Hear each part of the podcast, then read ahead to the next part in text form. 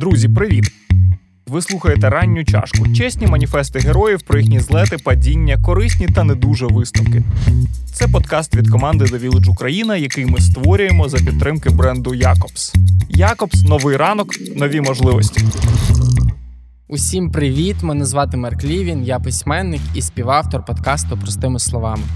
Ось список речей, які я знаю точно. Перше, яєчня пригорає на великому вогні, якщо не додати олії. Друге, котики все одно будуть линяти, що б ви не робили. Третє, якщо ви одягли білу футболку, на ній неодмінно з'явиться пляма. Щодо цінності решти речей, які ви зараз почуєте, маю сумнів. Але я спробую. Це історія для тих, хто постійно вагається. Часто сумніви це відсутність підтримки. У 10 класі я вперше почув концерт гурту Slipknot.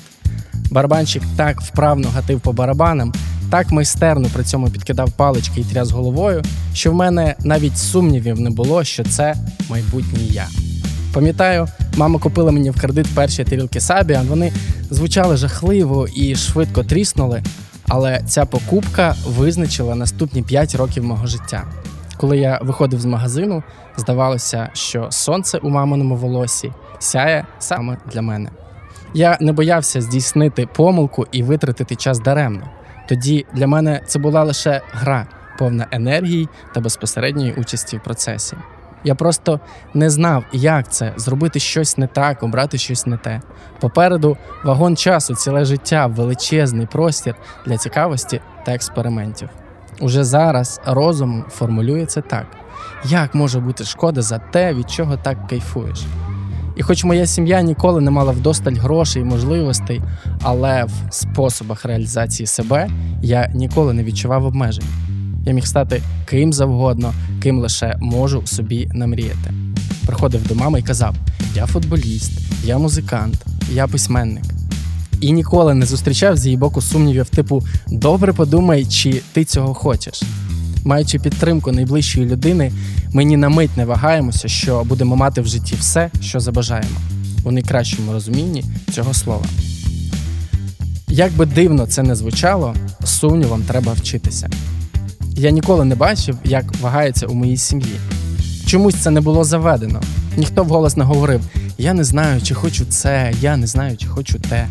Рідні прокидалися, засинали, готували їжу, працювали на городах, обговорювали новини, латали сараї та двори, і все це, як здавалося, без низки сумнів. Може, світ не вимагав від них надто багато, а може й вони самі не хотіли надто багато від себе. Коли я трохи підріс, світ почав здаватися мені директивним. Кожен ніби відразу мав знати, чого він хоче. Це виглядало як єдина правильна стратегія. Я не міг вагатися без самоосуду, бо ніколи не бачив, як це робиться. Я тоді ще не знав, людей визначає не лише те, що вони говорять і роблять, а й те, про що вони мовчать чи бояться зробити. Це бійка між тим, що вони від себе хочуть, і тим, що від них хочуть інші, між тим, що вони відчувають, і тим, що вони, як їм здається, мали б відчувати. У дорослому віці я запитав у мами, чому я ніколи не бачив її сумнівів та шкодування, бо ж очевидно, що вони були. Виявилося, що в неї просто не було на це часу. Все відбувалося дуже швидко. Відповідальність перед батьками, перед суспільством, перед дітьми. Ніхто не запитував, чи це точно те, що ти хочеш. Ніхто не запитував про почуття. Вибір, якщо й існував, то в дуже обмеженому вигляді. Я точно не фанат проектувати паралельні світи у стилі А що було б, якби? Це завжди фантазія про шкодування. Але що якби моя мама мала б трохи менше сивини у волосі через більш щасливе життя, тому що батьки навчили її вагатися правильно, дослухаючись цим самим до себе. Сумніви цей час, якого нам не вистачає, щоб ухвалити рішення.